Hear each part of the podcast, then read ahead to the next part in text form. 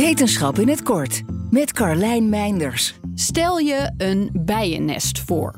Waarschijnlijk zie je er nu eentje in een boom hangen, of aan een muur. Of zie je hem voor je in een houten bijenkast. Maar veruit de meeste bijen leven onder de grond. En over deze bijennesten weten we nog amper iets. Daar gaat nu wat aan veranderen.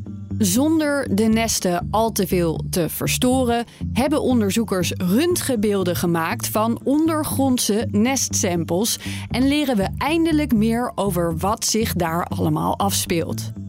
Dat is belangrijk omdat het voortbestaan van de bij, een dier dat een onmisbaar onderdeel is van onze ecosystemen, nog altijd in gevaar is. Weten hoe ze onder de grond leven kan helpen bij het beter beschermen van de dieren.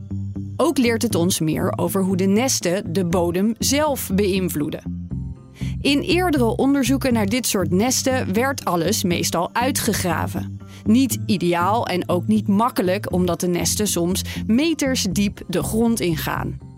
Nu werden buizen met een diameter van 20 centimeter een maand lang in de grond geplaatst bij verschillende nesten, waarna ze, vanwege hun grootte, onder een ziekenhuis CT-scanner werden geplaatst.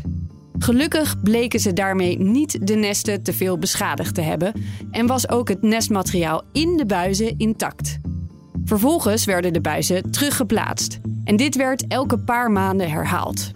Dat leverde buitengewoon mooi beeld van de nestconstructies op. Die per soort bleken te verschillen en die van grote invloed bleken te zijn op de bodemstructuur. Nou is dit niet een techniek die groots ingezet kan worden natuurlijk.